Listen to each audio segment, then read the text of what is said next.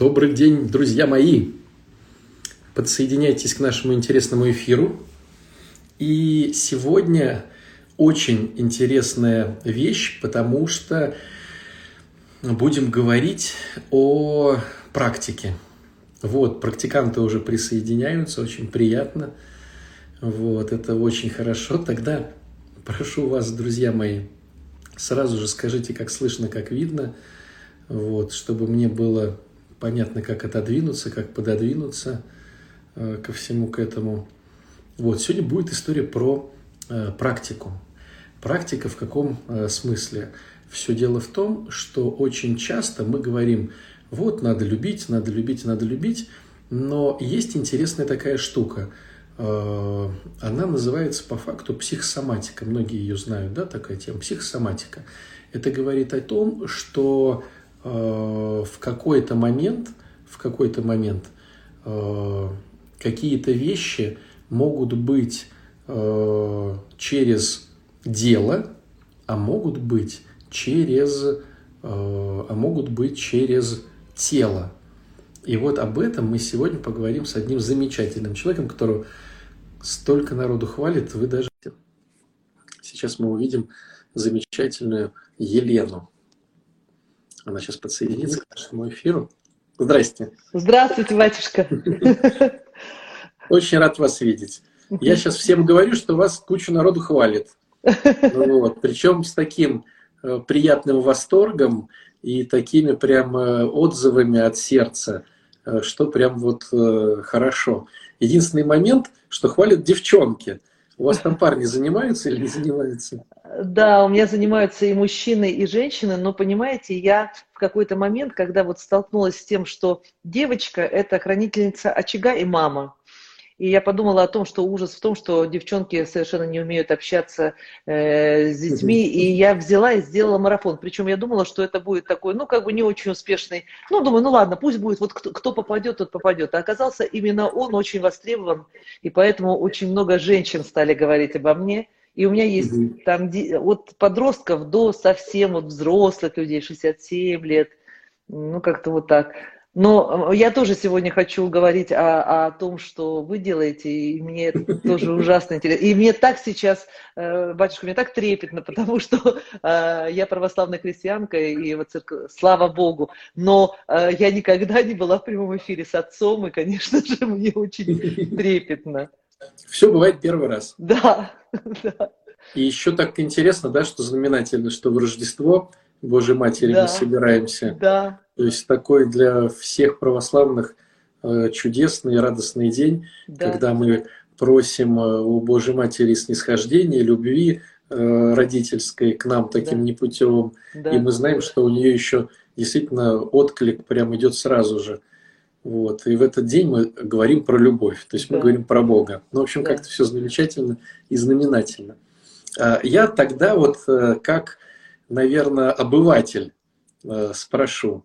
То есть, как я понимаю, э, что получается, с одной стороны, можно э, сделать внутри какой-то посыл, да, вот если мы говорим о духовности, допустим, угу. помолиться, и сердце как-то растает, и человек будет вот, ну, выглядеть любящим. Угу. А можно это сделать снаружи, ну, допустим, вот, как-то красиво это сказать, да, Э, и получается, тогда тоже сердце растает, и внутри захочется помолиться.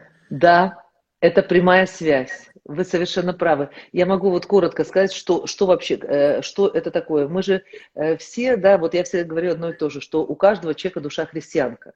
Но он не понимает, как вообще, как это живет. И для того, чтобы он это понял, нужно просто его повернуть, глаза его повернуть вот на эту любовь.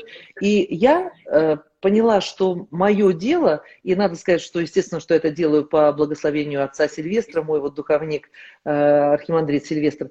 И я вдруг поняла, что вот когда ты встречаешь э, человека, а он куда-то бежит, бежит, бежит, и он с детства бежит, и ему говорили, что ты должен там быть отличником, ты должен добиваться, ты должен сделать карьеру, ты должен, и он вот эту карьеру, и он что-то такое делает, делает, и он что-то забыл главное, а он забыл себя, он забыл своего ребенка, Он забыл вот эта детская наша, э, наша открытость, восхищение, чудо, чудо, потому что мы же все детство, там каждый там листочек, упавший с дерева, чудо. А ко мне приходит взрослый человек, и у него чудес нет.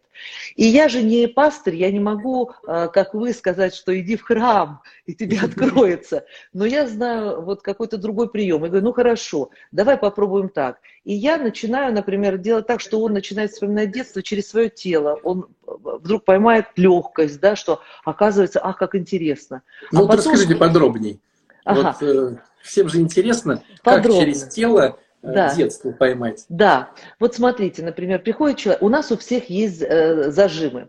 Они зажимы у нас точно находятся вот в тех э, местах, где у нас э, суставы, потому что там у нас большие напряжения физиологические, и у нас там есть зажимы не, не, не, не гибкость. И дальше я говорю, посмотри, пожалуйста, какая у тебя восхитительная стопа. Там 70 тысяч нервных окончаний. Мне говорят, какая связь между речью, моей карьерой и стопой? Я говорю, да ты подожди. Ты просто посмотри, вот как тебе дали такую потрясающую штуку. А тут смотри, Галина Стоп, давай мы это с тобой просто вот сейчас промнем. Давай ты представишь. И дальше я его иду, веду в детство, потому что я даже очень взрослым дяденькам и очень крупным нашим руководителям, я говорю одно и то же ты со мной в моей аудитории просто сейчас вот прими мои условия и пойди. Потому что если ты сейчас будешь отрицать, ничего не получится. Вот просто вспоминай.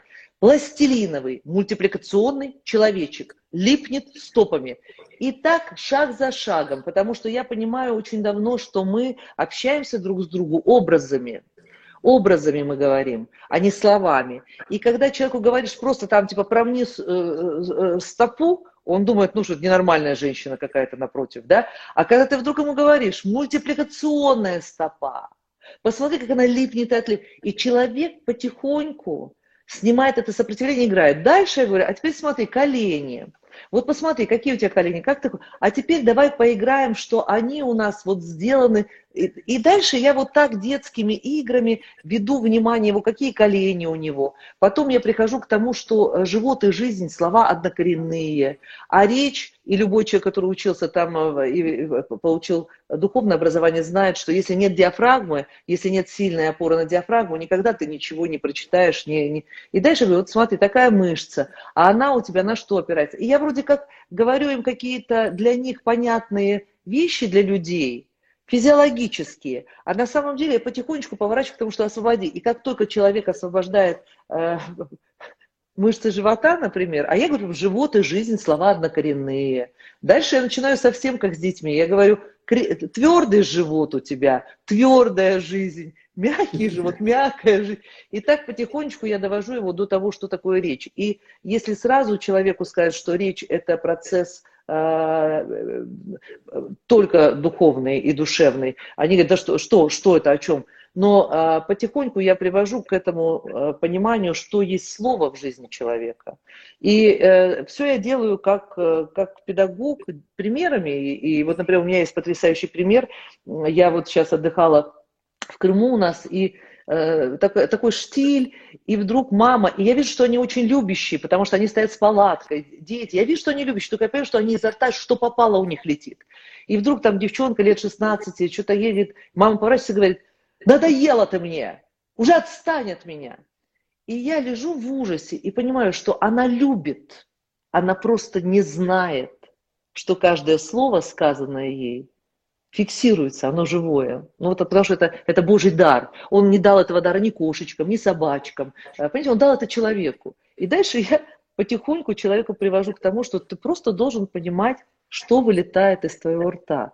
И почему вот опять вот этот э, именно марафон для девушек? Мне кажется, что я очень ценю и уважаю и прекрасно понимаю э, роль мужчины в жизни.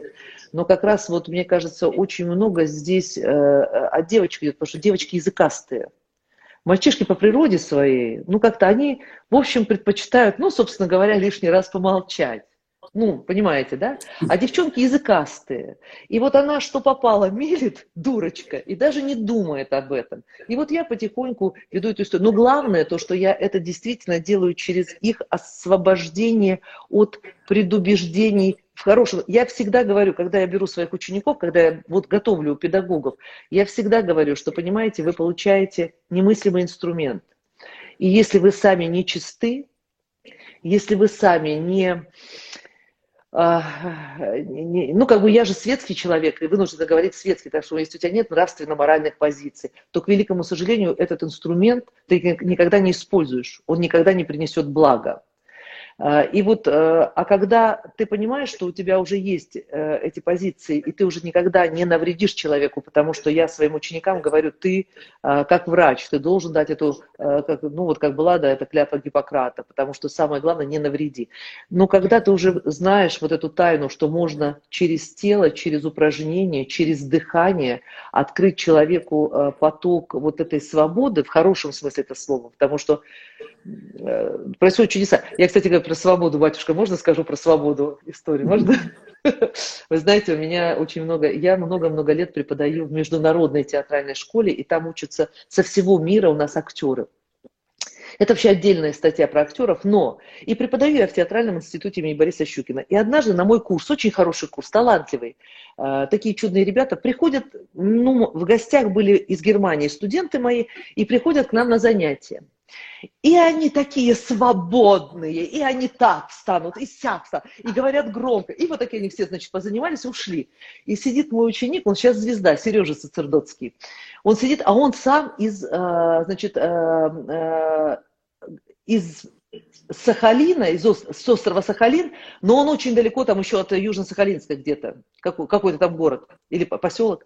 И он сидит и вдруг с такой, знаете, ностальгией говорит, какие же они свободные. И я говорю, стоп.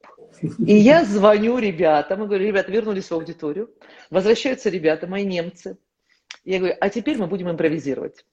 И начинаю давать упражнения на импровизацию. И наши, которые вот так не стоят, громко не говорят, они раз и импровизируют, раз и импровизируют, а те хоп и не могут, хоп, и, и у них прям затыки, они ничего не могут. Я потом их с Богом отпустила и говорю Сереже и всему курсу, ребята, а теперь посмотрите, что вы называете свободой манеру поведения или способность свободно думать, угу. иметь какую-то волю, понимаете, да, и разделять.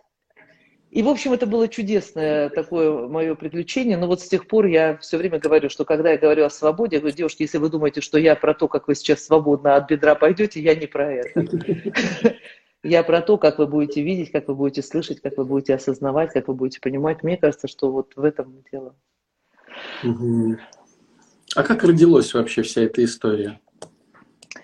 История родилась э, э исключительно Опять, батюшка, вот грехи мои тяжкие, ей-богу. Но история началась с того, что мой папа был режиссер. И я всем говорю, и публично все, кто мои ребята, они знают это про меня. Но я не говорю остального, что когда папа меня привел маленькой в театр, он режиссер, он был очень успешный, он оставил мою семью. А, и, значит, пошел жить к другой женщине, где была моя одногодка девочка Лера. И во мне случилась такая, э, такая жажда мести, а, такой ужас, это, потому что я любила его патологически, болезненно. И я внутренне для себя приняла вот это решение, что я буду заниматься его профессией. И я как-то себя в это, в это вела. Потом к 12 годам, батюшка, я раздумала заниматься этой профессией, решила, что я буду ювелиром. А его мама, бабушка, которая никогда меня не видела, она актриса. И она приехала в мой город, зашла, а мне 12 лет, я подросток. Ну вот еще и лицо у меня какое-то выразительное, руки длиннющие, да, а, чуть-чуть косая я была. Она такая заходит и говорит, боже мой, какая страшненькая, мы потеряли актрису в нашем роду. Тут, тут со мной просто случилось что-то невозможное. Я промолчала, но затаила такую лютую я, вот эту вот, что я докажу вам, что потом, да, потом как-то так получилось, что я э, стала развиваться в театре, и тогда тоже это все были страсти, это было не про любовь. И я, что вот я буду в театре, я буду в театре. Потом, естественно, что когда человек что-то хочет, он этого добивается. Конечно же, я поступила и в институт, и неоднократно, потому что меня отчисляли. А вот отчисляли меня за то, что кроме страсти у меня была любовь, надо признаться. Тут вот был все время этот парадокс. А я, потому что мне мастер курса, вот когда я поступила в институт, и он сказал, что у нас будет на курсе правило, которое там Ницше сказал, пошатнувшегося подтолкни. Это был первый день моего обучения, когда я сказала, а я всегда полагала, что пошатнувшемуся следует подать руку. Ну, то есть вот я как-то всегда оказывалась в этих контрах. А потом, э, когда в какой-то момент мне стало очень тесно в театре, я поняла, что актриса, мне Господь талант дал, а тщеславия не дал. И понимаете, а эта профессия без тщеславия, она невозможна. Ну, хотя э, Богу я не, не гневлю, потому что я снимаюсь, и, и, и снимают меня, и как-то хотят. Но, тем не менее, вот такой карьеры я делать не стала. Я не поняла, что я не хочу за это... Ну, не хочу я в этом быть. Дальше я поняла, что а куда мне? Я пошла на режиссерский факультет в театральный институт имени Бориса Щукина. Естественно, поступила. Я была тогда э, у любимого, играла в театре на Таганке закончила, поняла, что тоже вроде как и ставлю, потому что вот недавно и в Вахтанговском театре шел мой э, спектакль «Преступление и наказание». Но потом я поняла, что ставить-то я могу только духовную литературу. И это тоже получилась ерунда, потому что мне неинтересно на сегодняшний момент, мне неинтересно просто ставить, потому что я не понимаю, если ты не ведешь людей к чему-то, если... Вот когда я сделала да, спектакль «Преступление и наказание» по благословению отца, э, там э, подростки выходили, и э, я всегда засылала своих казачков, чтобы слушали, что говорят. И они говорили, надо же, а вот как, а вот что, Соня, на, на, надо перечитать, а вот да, это так. А я еще, когда делала спектакль, я все время говорила, что никто не знает, чем закончился роман. Я миллион людям говорила, чем закончился роман. Ну, миллион это я сейчас опять приврала, простите. Вот. Я сотням говорила, чем. И все говорили, ну, он пошел на каторгу, но он там с Соней будет. А роман заканчивается эпилогом огромным, и финальные строки такие. А, а, значит, э, взял из-под подушки Сонина Евангелие, по которому она ему тогда читала Лазаря, а, и, и, как же это, и совершил много подвигов. Но это уже совсем другая история. Это последние строки романа «Преступление и наказание» что Родион Раскольников совершил много подвигов, но это уже совершенно другая история. И вот, понимаете, я как-то так... И потом вот я поняла, что скучно мне этой режиссурой заниматься, не понимаю, что делать. И педагог по речи моя сказала, тебе нужно идти в аспирантуру на речевую кафедру. Я не поняла, зачем. Я не поняла. Я подумала, что это какая-то ерунда какая-то. Но я ее очень люблю, она жива, ей 92 года. И э, я пришла на кафедру, а вторая моя педагог сделала потрясающую историю. Она Потом я знала, ее уже нет, я узнала, что это была игра. Она сказала, ой, какая мигрень, не могу, не могу преподавать, Леночка, давай ты, ты, иди скорее, иди преподавай. Ой, не могу, мигрень, мигрень. И я вышла к этим студентам, совершенно не понимая, что это, как это. А она говорит, все, все, все, все, детка, ты, ты, ты сама. И она, значит, свалила. И я начала делать. И пока я делала этот первый свой урок, это был осетинский курс Юрия Михайловича Авшарова, я вдруг поняла, что мне невероятное э, настоящее э, удовольствие доставляет э, помогать людям и видеть их результат. Я поняла это в первый урок что когда я сама, я умею, я хорошая артистка, я не стесняюсь это говорить, я, я легко это делаю, это моя профессия, я умею ставить и не стесняюсь об этом. Но когда я начала преподавать, э, я поняла, что у меня есть предназначение я поняла, что меня наградили этим даром. И вот тут уже я больше никогда не свернула. Если там я все время с актерством, с режиссерством я прыгала, а тут я уже больше никогда не свернула. И я вот эти, эм, э, там уже 25 лет, я ежедневно делаю это. И всегда делаю с одним и тем же ощущением, что я надеюсь, что вот тот методику я придумала, потому что я сталкивалась с тем, что я не понимаю, почему это не работает. Э, человек говорит, я хочу научиться говорить, а, а, а вместо этого он начинает э, ну, как-то говорить вот так, понимаете? Ну, не, ну, разве это научился говорить? Нет, не, не совсем, понимаете? Или там, например, э, человек говорит, я хочу научиться говорить, и подразумевает, что самое главное – это что сказать. И почти все вот эти курсы ораторского искусства, которые сейчас существуют из школы, они все про то, что я научу зарабатывать вас деньги – а я сказала, что, э, ребята, я никогда не научу вас зарабатывать деньги. Этому учитесь сами. Но, вероятнее всего, те навыки, которыми я владею, они тоже способствуют э, этому, если... Понимаете, да, о чем я? Батюшка, я очень много говорю. Пожалуйста, давайте говорить. Это же интересно. Да? Вот. Ну вот, и, и так вот я и стала заниматься этим. А дальше я прям все время развивалась, я училась. Я училась у разных людей. А потом меня Господь привел в храм. А потом э, я стала уже хотеть, был какой-то момент, когда я попросила благословения уйти из театрального института, что типа я буду заниматься с людьми, а меня отец не благословляет, говорит, ты на своем месте. И я понимаю, потому что мой отец считает, что культура это очень важно.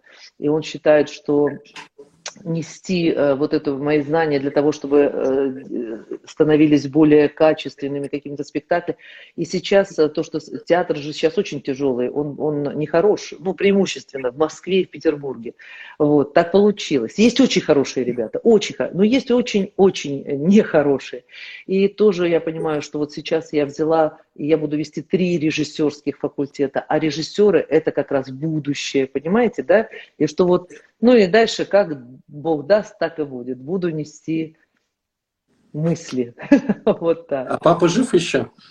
Нет, он ушел в одиннадцатом году, и так получилось, что не, не состоялись у нас с ним никакие взаимоотношения, не получились, потому что мама моя была очень неправа. У меня самая лучшая мама на земле, но она была очень неправа, потому что она была на него обижена, она эту обиду простить не могла, и она, а я была ребенок и не понимала.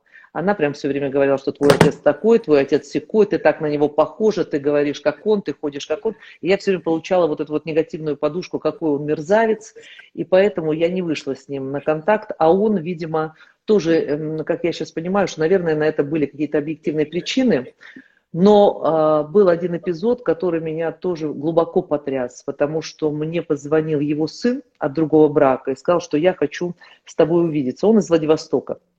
Приехал этот парнишка, он младше меня, по-моему, лет на 11. И, значит, мы с ним встретились в кафе, стали говорить. Он не похож на отца, я очень похожа, очень. И мы стали говорить, что ты говорил, и потом говорит, ну, конечно, ты же меня не знаешь, а я-то тебя знаю. А, я говорю, интересно, ну я тебя не знаю, а ты-то меня почему знаешь? Он говорит, ну потому что ты-то просто так росла, а у меня на комоде всю жизнь твоя фотография стояла. И меня это просто до слез, меня это так вдруг потрясло, потому что вот то, о чем я никогда не думала, что этот парень рос с моей фотографией на комоде. То есть и он обо мне всегда знал, а я, естественно, о нем нет. Потом я с мамой, когда уже сама стала мамой, когда сама стала уже, ну вот, э, поняла, что такое материнство, я спросила, мам, почему ты так э, делала, почему? И она прям сказала, Лена, дура была. Это все объяснение. Грандиозное. И я прям, и вот про это я тоже, знаете, батюшка, потому что э, я вот про это все, я не говорю про это людям, но я, э, я это транслирую, понимаете, что думай, что ты говоришь, думай, что ты делаешь. А когда мы говорим о речи, мы неизбежно начинаем говорить о содержании этой речи, неизбежно, потому что вот я уже сделала голоса людям, и они уже никогда не станут, ну, такими, какие были. Потому что я прям говорю, когда ты кричишь, вот, например, я учу и говорю, а давайте сейчас пойдем опять в науку, это физика. А вы знаете, что больше 7 децибел, там, допустим, человек информацию не воспринимает. И когда ты кричишь на своего ребенка, он тупо не понимает смысла. Он видит просто орущую женщину. А что ты ему кричишь? Он не понимает, потому что это физика, это не я придумала. Понимаете? И уже раз и что-то изменилось в семье этой женщины. И вот про маму тоже я довольно часто говорю, что э, мы должны с вами понять, что очень часто мы э, как бы э, в речи там, да, имитируем мам, а потом у нас у всех обязательно, у девочек, у мальчиков этого никогда не будет. У девочек у всех в определенном возрасте есть с мамой какие-то э, какие недопонимания, что-то еще. И вы начинаете от этого как бы закрываться тоже, и это закрывает речь. И дальше вот я говорю, а выход очень простой. Любой маме, какая бы она ни была, достаточно один раз в сказать слово «люблю», если она живет. И мне говорят, ну как, она, она, она будет кричать, она там не привыкла. Я говорю, да ты попробуй. Ну, покричит день второй. Ну, она же мама, она же все может. А дальше разберетесь. Ну, вот как-то так. Угу. Очень интересно. Угу. А с той девочкой помирились потом? С, с, с девочкой, с вот с Лерой, с этой. Э, нет, я уехала из этого города. Но у меня, видите, что было очень больно, потому что я прям помню, как я вот э, выхожу, э, и вот так вот шторы театральные. А папа говорит, что у него нет на меня времени и так далее, и так далее. И я помню, что я вот так открываю, а она сидит у него на коленке, они музицируют и едят шоколад. И я помню, как я это вижу, и вот так захожу назад, и за этими шторками вот так задергиваюсь. Угу. И э, я помню вот это вот состояние какого-то огромного предательства, то, что я переживала тогда. Но э, долго меня это угнетало, долго.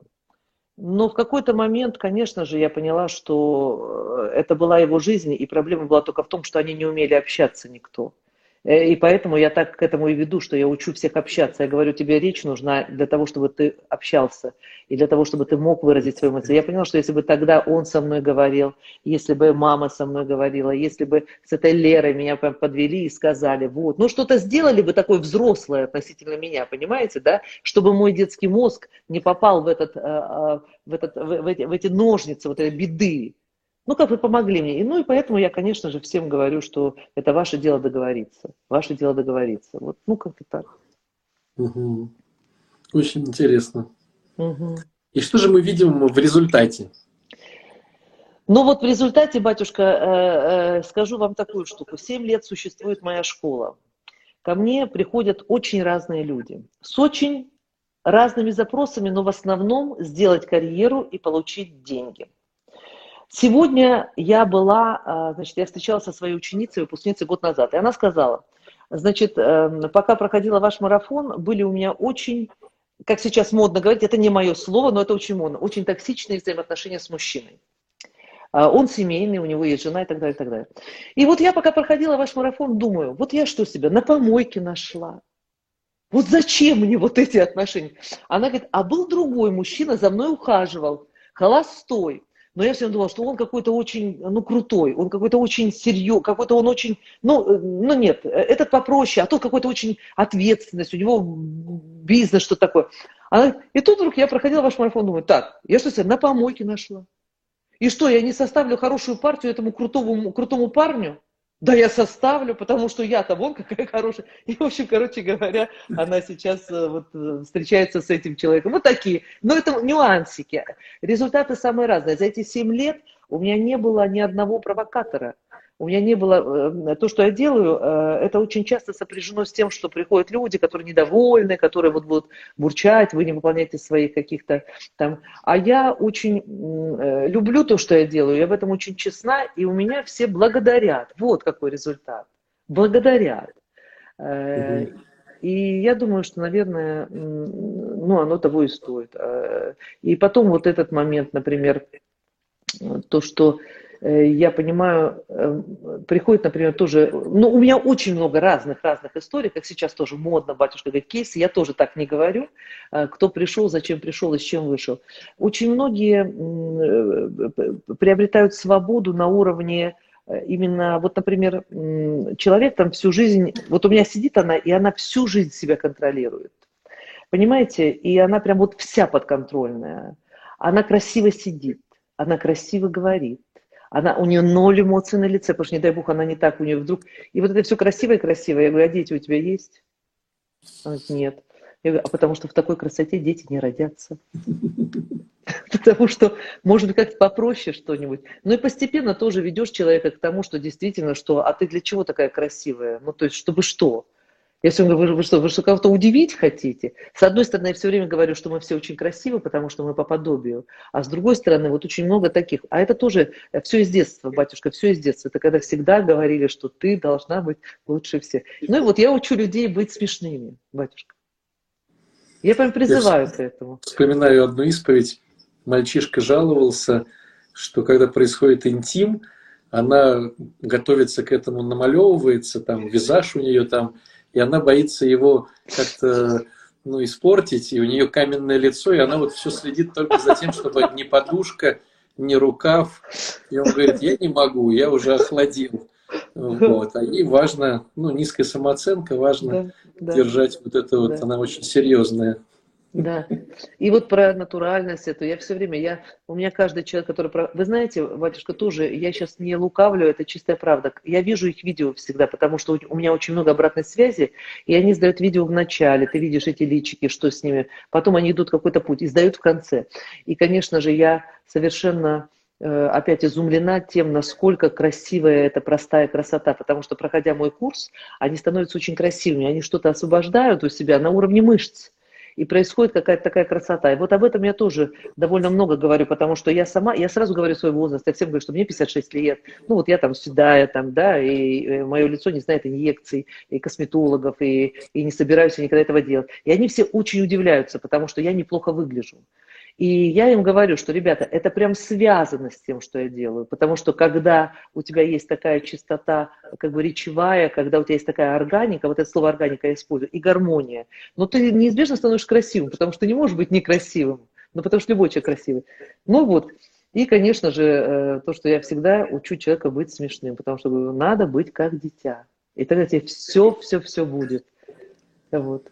И удивляться. И прощаться. Да. Я даже, вы знаете, даже косякнешь. Да, правда. А вчера я прям сижу и говорю, значит так, будем учить мимику удивления. Пожалуйста, все открыли рот, подняли брови. А они вот такие, знаете, батюшка, с ботоксом, вот так, типа. Я говорю, удивимся.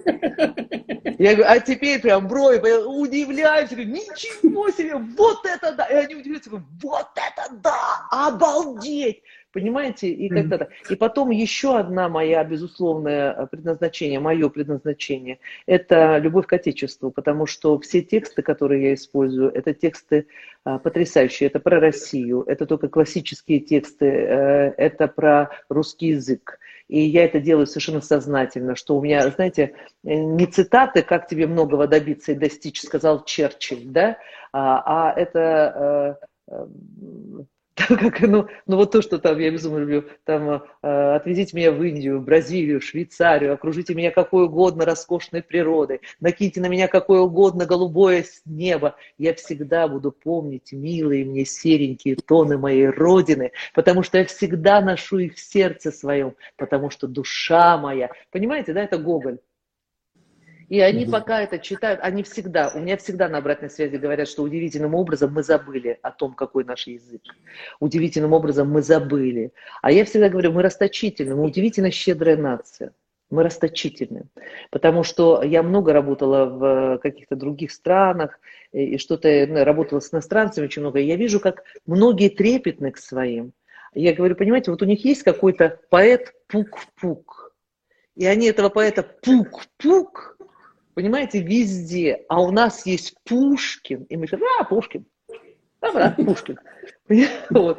Ну и, конечно, в этом смысле я тоже считаю, что это вот предназначение говорить о а, Отечестве, о... потому что а, приходит много ребят, а, которые юны, и которые уже, у которых затуманен мозг, вот этой всякой истории про то, как хорошо везде.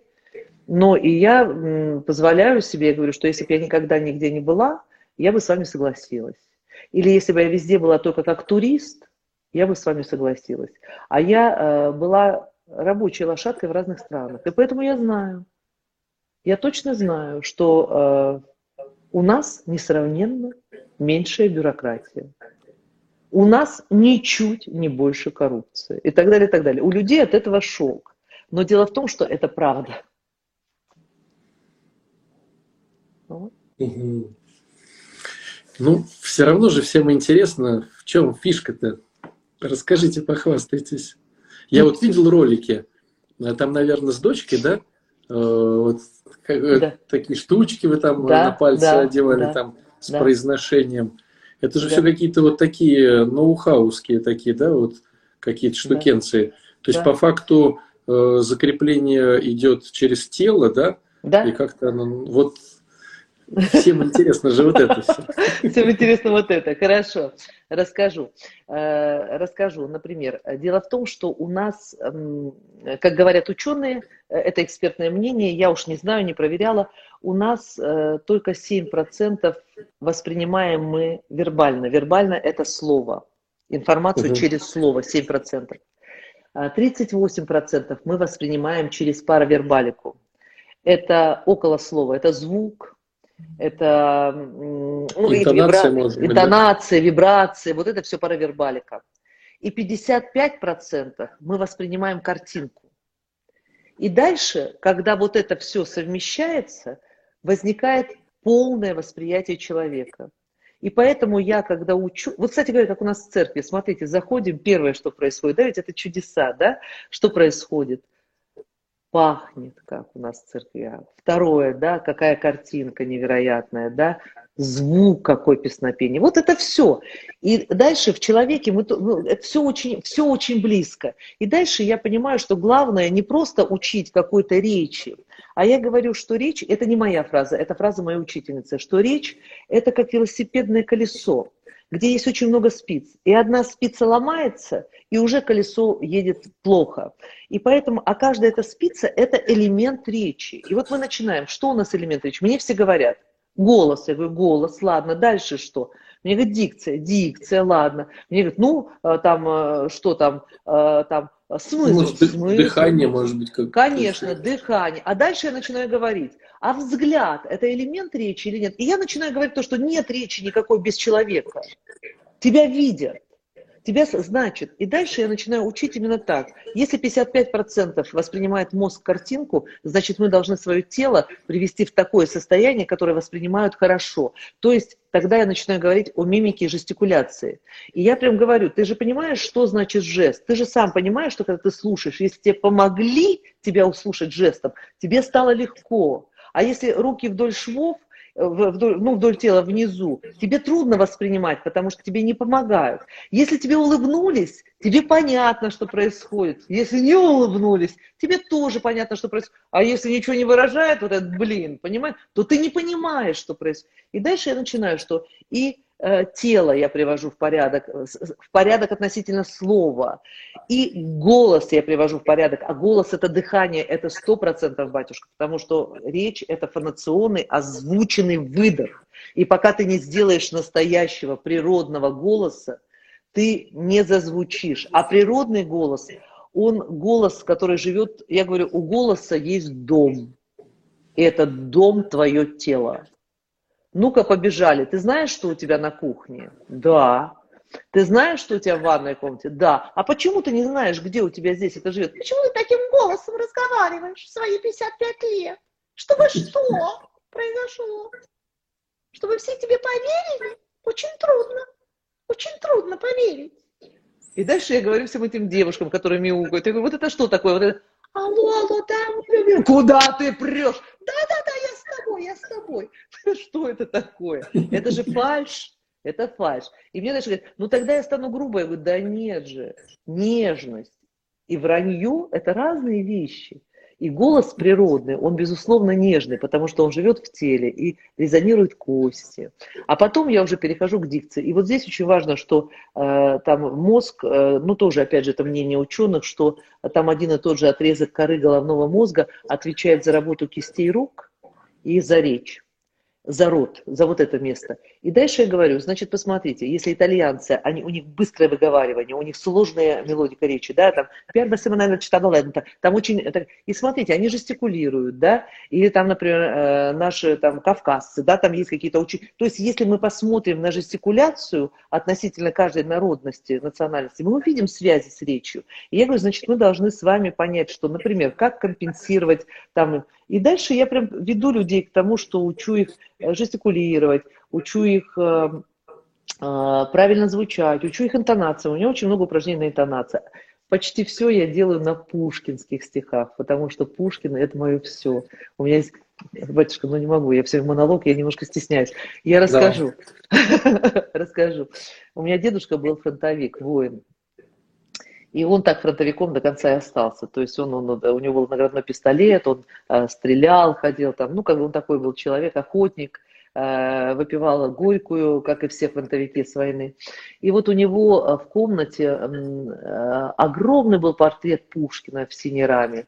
И вот он садился, значит, у нас был такой круглый стол, плюшевая бордовая скатерть, он, значит, наливал водочки, э, соленую капусту и говорил, ну что, Шурка, и поговорить мне здесь не с кем, кроме тебя.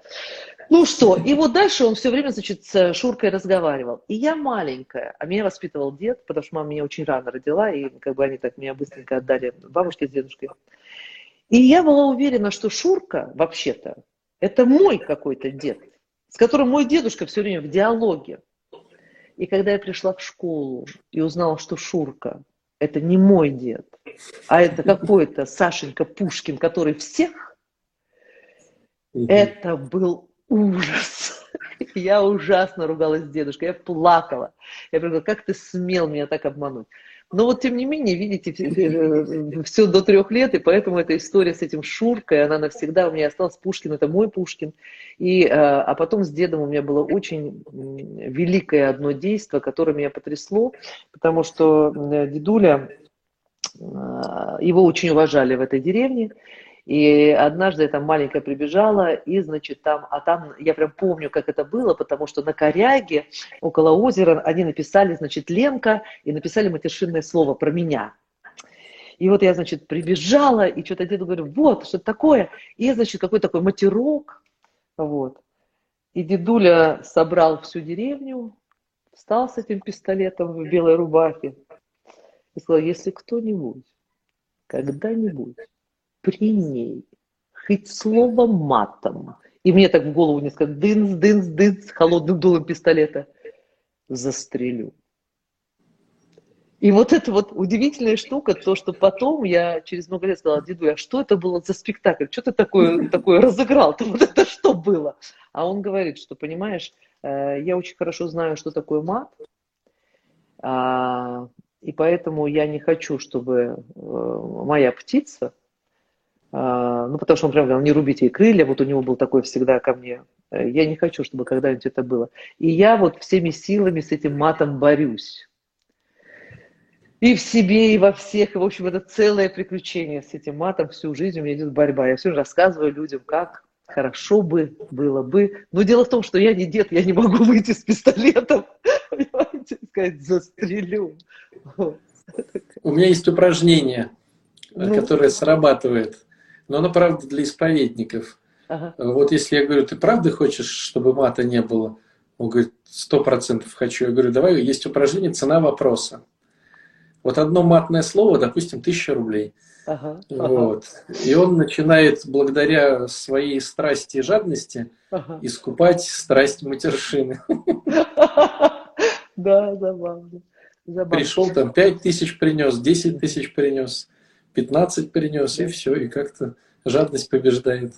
Батюшка, знаете что, ну я хочу, наверное, чтобы вы тоже, потому что здесь же есть и мои ребята, и мои девчонки, я хочу, чтобы вы тоже сказали про ваш вот этот удивительный марафон, потому что я знаю, что он благотворительный, я знаю, что э, он э, очень нужен и ценен для любого человека, кто ищет. Ну, я думаю, что, ведь он же хороший для начинающих тоже, да, потому что э, mm. мне кажется, что вот об этом тоже нужно поговорить, потому что я как раз, видите, батюшка, я не могу, я не, ну, как бы не имею на это права, да, когда, потому что я светская, и но мне очень хочется, чтобы люди понимали, что всегда есть э, дорога и всегда открыта дверь. Вот, э, а люди очень... Вот у меня недавно была девочка, а, она совершенно потрясающий писатель, ну, чудная. И вот она мне говорит такую фразу, что, а, ну, Лен, ну, понимаешь, ну, вот я раз попробовала, там какие-то бабушки, ну, вот я два попробовала, там какие-то что... И она говорит, ты понимаешь, у меня вот как бы, как бы вера вот есть, а вот в храм зайти не могу. И я, ну, единственное, что я могу предложить, я предлагаю сразу. Я говорю, я тебя отвезу, там, да. А вот как сделать, чтобы люди поняли, что это не страшно. Они боятся.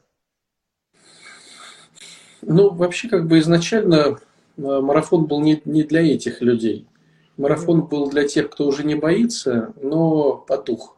Очень большой пласт, э, на который, э, ну, мне как священнику очень тяжело смотреть, когда я вспоминаю историю людей там 10 лет в храме, 15, 20, и те горящие глаза, э, хотение там ехать куда-то в монастырь, помогать, э, как-то все бескорыстно. А потом смотришь, прошло 15 лет, он э, на службы не ходит, должен как-то себя замотивировать. Евангелие не открывал уже полгода, не причащался там давно, не исповедовался.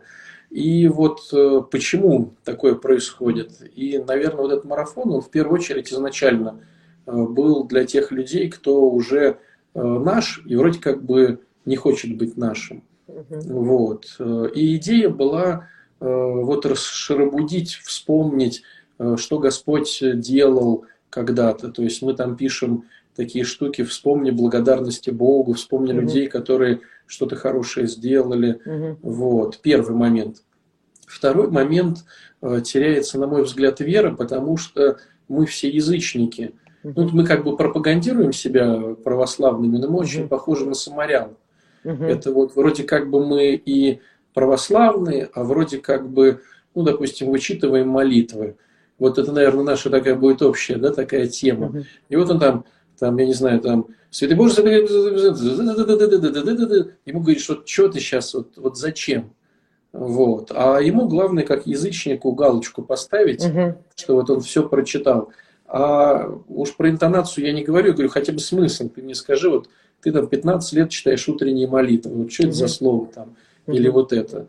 Ну, то есть получается, что изначально вот это маленькое зерно язычества, которое э, было при человеке, оно потом разрастается, и оно губит все плоды, потому что Евангелие читается, ну, как бы, чтобы просто прочитать, апостолы вообще забрасываются, Ветхий Завет не дойти, э, не успеть, э, молитвы тыр-тыр-тыр-тыр-тыр, такой абракадаброй. И в результате э, вот это вот зерно язычества, оно поглощает, поглощает, и потом спрашиваешь, что пришел в храм. Ну и по факту, чтобы что-то есть, что пить, во что одеваться, а не чтобы искать Царство Небесного. И вот марафон, он как бы для, для новоначальных, но для стариков.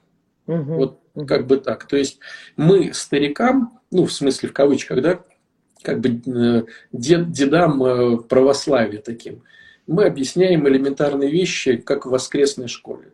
Ага. То есть вот, ну, допустим, самое первое такое интересное упражнение, вот, во имя Отца и Сына и Святого Духа. Вот что это значит? И люди, которые... А у нас с этой молитвы, с этой фразы начинаются все богослужения. Все, вот все, вот это вот во имя Отца и Сына и Святого Духа, аминь. Что это такое? Человек говорит, в смысле, что это такое? Но это такая типа присказка, чтобы начать какую-то молитву. Ну как присказка, мы же говорим, и вот у нас несколько лекций, заданий, чтобы разобрать, понять. Они говорят какую-то ерунду, потом сами же догадываются, что ерунда. И вот по факту мы за 8 недель изучаем только с Тресвятого по Отче наш. То есть больше не успеваем. Но я им показываю принцип, как дальше, как дальше потом каждую молитовку разобрать и вот ее сделать. Вот, ну и ничего, так люди начинают обретать э, Бога, как-то начинают опять в храм ходить, Евангелие читать. А этот марафон получился немножко другой. Э, получился в том плане, что я везде пытался все рассказать. Новый Завет, Ветхий Завет, то все. Ну и потом отчасти я понимал, что это какая-то отчасти гордыня, все типа я рассказываю, а отчасти непрофессионализм, потому что ну, очень сложно быть э, классным и в Новом Завете, и в апостольских посланиях. Э, темы сложные, надо говорить простым языком, значит, надо понимать глубину. А есть э, прекраснейшие носители вот этих вот лекций, которые специализируются на одном, но шикардос просто. И вот благо Господь так все сподобил, что эти ребята согласились. Ну, их, наверное, много, но какие-то более-менее известный там uh-huh. отец Олег Стеняев, такой прекраснейший, uh-huh. он вчера эфиры давал, uh-huh. там, Сергей Комаров, там по апостольским посланиям просто монстр, то есть такой начитанная голова, что и все простым языком. Uh-huh. И получается, что у нас сейчас помимо вот некоего моего такой движушки там с домашними заданиями, uh-huh. и Новый Завет разбирается, и Ветхий Завет, и апостольские uh-huh. послания, и литургия сейчас будем снимать из алтаря, как чего происходит, и там хороший литургист такой у нас отец Алексей Власов, он будет все рассказывать, почему вот это мы сейчас делаем, почему вот это. Вот. Да, взяли еще одного батюшку, позвали. Он ведет сектоведение, он сам бывший баптист. Вот. И вот э, с детства, прям с детства, все знает изнутри. Ну да, такой вот. Ну, короче, в общем, так интересно получается. Потрясающе интересно. Да, и получается, люди вот сейчас дают такую обратку, что даже те, кто типа все знал, угу. ну такие, у нас есть очень много таких типа все знающих, слушают, э, вот, да, 60 лет отцу Олегу, э, 60 лет, ну, настолько потрясающий, э, ходячая энциклопедия просто. Угу. То есть вот, когда смотришь на таких людей, так жалко, что они стареют, потому что, ну, это ну, просто не передать. Вот. Простым языком какие-то вещи, там все такие, о, ничего себе, э, а я и не знал. Вот. То есть очень так интересно. Поэтому вот так. Но мы это все делаем. Я вообще занимаюсь наркоманами алкоголиками. Это моя какая-то получилась такая, Господь как-то благословил. И я как-то сопротивлялся, сопротивлялся, потом уже как-то ну, то есть у меня нормальное принятие алкоголиков и наркоманов так получилось. То есть я их не чураюсь, я ну, не брезгливый к ним, и как-то вот получается. А эти все проекты мы устраиваем, э, чтобы помогать им, потому что очень много тратится на них именно финансов. Угу. Вот, они никому не нужны. То есть они уже настолько проворовались, настолько испортили все свои отношения с родственниками, что люди уже им не верят, и их так, в принципе, бросают на произвол судьбы. А люди такие хорошие. Там и э, какие-то известные там скульпторы какие-то, ну и актеры, и э, эти самые спортсмены, ну, одаренные. Угу. Одаренные, но не путевые. Угу. И вот с одной стороны супер болезнь, а с другой стороны супер человек. Угу. Вот. Ну, в общем, короче, вот уже 20 лет мы тянем да. эту ляпку. Да. Батюшка, а, а вот тоже интересно, а как вы пришли в храм? А получилось как-то хорошо, что изначально э, приезжал летом к бабушке, и она меня три месяца водила в храм. Я просто с детства привык к этой... Ну, мне хорошо в храме с детства. То есть это возврат в детство. А потом уже в возрасте, там, э, конец школы, начало студенчества, познакомился с одним э, потрясающим батюшкой, который меня заразил этой всей... Ну, это была такая тщеславная зараза. Я видел, как бабушки все на него смотрят, открыв рот. И он там туда идет, и все такие, ох, он сюда идет, и все такие, ах. Я такой думаю, о, как круто. Я тоже хочу, чтобы все ох и все ах. Вот. То есть изначальный вход, конечно, был тщеславный. А потом постепенно Господь показывал, ну и, то есть если бы мне сразу Господь показал, в чем прикол, то я бы, наверное, ну, не смог бы. А это все было потихонечку. Вот. И вот через тщеславие оно как-то вот залезло. А вот знаете, про тщеславие относительно э, служителей церкви удивительное у меня наблюдение. У меня муж, он оксфордовский доктор наук, физик-оптик. А у нас, э, как вы понимаете, есть друзья, э, отцы и э, гениальные люди. И вот отец Антоний из Нерих, Тетительской значит, пусты, и он, значит, такой в, в облачении, значит, он такой идет, и нет билетов в Пушкинский музей. И, значит, тут батюшка, ты, ты, ты пропускаешь Пушкинский музей, а что вам показать это? И говорит, муж мой, он говорит, и ты представляешь, я первый раз ощутил тщеславие, я шел с его портфельчиком рядом, и ощущал вот это вот тщеславие. Это удивительно смешно. Да, классно. Да, побеждаем один грех э, да. другим просто. Ну, что да. делать? Да. Лучше а так, а вот чем никак. У меня тоже, когда вы сказали, что э, мне хорошо в церкви, у меня тоже э, произошло. Я очень хорошо помню этот день, потому что я Э, как-то просто мы ехали вот э, в Кострому, и вдруг по дороге мне приятельница за рулем, она говорит, знаешь, вот здесь вот э, здесь один монах такой интересный есть под Ростовом в Сулости, давай заедем. Ну, она сказала, естественно, языческую страшную фразу, сильные молитвы у монаха. Вот, ну как это так? И мы заехали, и вот со мной случилось... Мощная икона. Да, да, да, да, сильная икона, понимаете, там сильная энергетика. Вот, и, э, и получилось очень э, странное со мной. Я никогда, наверное, такого не испытывала. А у меня от того, что вот там случалось, случалось, вот это с папой была история, потом была ничуть не лучшая история с отчимом. И вот, собственно говоря, у меня история, то, что вот дедушка с бабушкой было чудо счастья, да, деревня. И потом там сделали Шубинскую ГЭС и снесли эту деревню. Ну, прям снесли ее.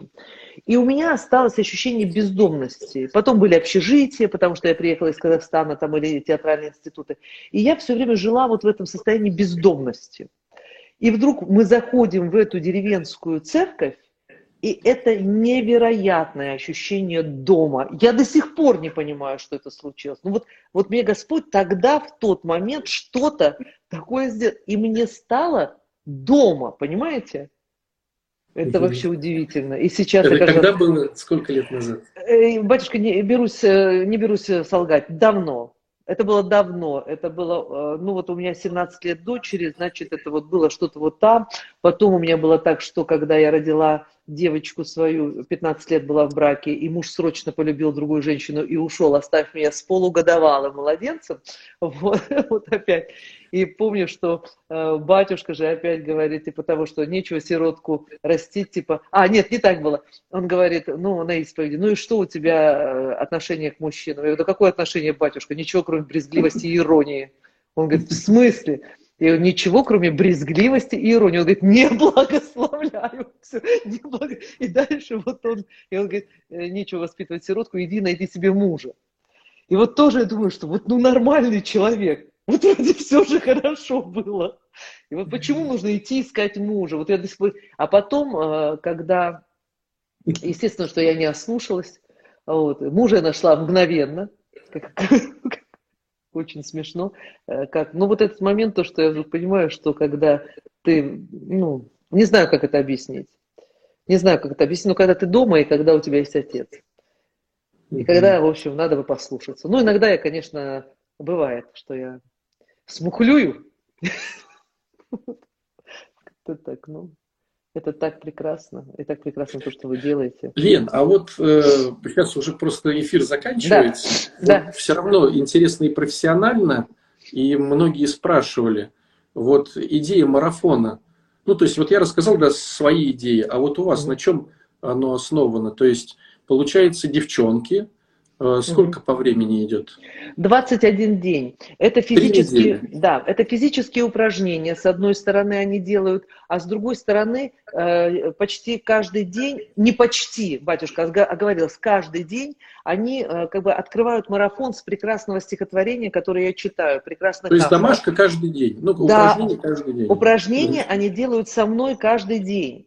И многие девчонки говорят, что эти упражнения прям пробуждают, они их начинают делать вместо утренних зарядок, там что-то такое. И у них вот начинает работать это тело. И почему 21 день? Потому что 21 день тело запоминает эту информацию. И все время это сопряжено со стихами, с тем, что я что-нибудь рассказываю, с какой-нибудь здравой мыслью. И потом у них есть обратная связь. Что это такое? Они сдают домашнюю работу, они в видеоформате, пишут себя селфи. Им сначала очень тяжело, отправляют нам – мы это смотрим, соответственно. А, получается, я... вы и какие-то кураторы, да? Одна девочка у меня. Я вот против вот этих миллион, миллион кураторов, потому что пока я вот так, потому что я отвечаю пока за них. У меня их немного, у меня небольшой марафон. Дальше, э, значит, первое задание и последнее смотрю я. Между ними два промежутка, четыре задания за три недели. Смотрит э, куратор, моя девочка. И мы в видеоформате даем им обратную связь. То есть они тоже включают, и я говорю, посмотри, обрати внимание на это, это, это. У тебя поджата челюсть, не открываешь рот, сделай упражнение такое-то, обрати внимание на это. И вот так мы ведем. И они заканчивают этот марафон через 4 недели, у них последнее это домашнее задание. Ну и все, я их отпускаю в мир. У меня обязательно есть победители, у меня кто-то выигрывает мой э, дистанционный курс, у меня есть там, там у меня есть марафон 2 и так далее. Вот, и вот, вот так это. И все это направлено а вот, на то, если бы это было там три месяца бы шло. Угу. Как бы я это сделала? Э, если бы это было три месяца, то я бы делала, э, например, э, каждый день, как гигиена голоса, зарядку минут по 8 и два раза в неделю полноценные большие уроки. Наверное, так. Я сейчас фантазирую, батюшка, у меня нет такого курса, я его прямо сейчас выдумываю. Вот угу. как-то так. У нас есть курс «Счастливая женщина», идет пять месяцев. Угу. И доходят до конца девушки все счастливые женщины. Класс. Ну, если брать, допустим, 800 человек заходит, ну где-то 600 доходит. Прекрасно. Прекрасно. Ну, потому у меня, видите, у меня сложная штука, то, что я их действительно... Э, если делать такой курс, как вы говорите, я почти уверена, что если это было бы вот так, то у меня бы тоже, наверное, было много людей. Батюшка, кажется, вы мне сейчас дали гениальную идею, нет? По-моему, это что-то сейчас случилось интересное. О, как. О, как вдруг. Просто чем э, дольше оно идет, тем э, э, больше привыкания. Угу. А чем больше привыкания, тем больше человек в глубину. Угу. Да, да, согласна. Спасибо согласна. вам большое. Спасибо вам, батюшка. Да, с вами очень хорошо и интересно. И с вами. Я обязательно к вам приду, и я думаю, что мы будем с вами дружить. Я обязательно приглашу вас к себе на эфир. Угу, спасибо большое. Я а вы, вы же, получается, в Москве где территориально? На Смоленском бульваре, на Смоленке. Угу. У меня пока еще вот сейчас, батюшка, кстати говоря, благословите на доброе дело, потому что я как раз сейчас занимаюсь тем, чтобы у нас был качественный офис, и вот сейчас мы это, вот прям сейчас мы это делаем, мы очень нервничаем, мы в такой тяжелой ситуации, что там с ипотекой, что там, потому что нам нужно э, этот офис э, вот сейчас делать. Поэтому да, Господь благословит добрые дела такие. Да. Угу. Хорошо, спасибо большое. Вот, если что, то все расскажем. Угу. И да, если у каких-то будет э, знакомых сложности зависимые ребята, вот опыт большой, все подскажем, расскажем. Батюшка, у меня, я к вам обращусь. Я уже все поняла про себя. У меня очень нездоровый, нездоровый. Хорошо, Спасибо, хорошо. Спасибо большое, было очень приятно. Да, спасибо. Спасибо всем, ребята, кто слушал. Спасибо. До свидания. Мгм.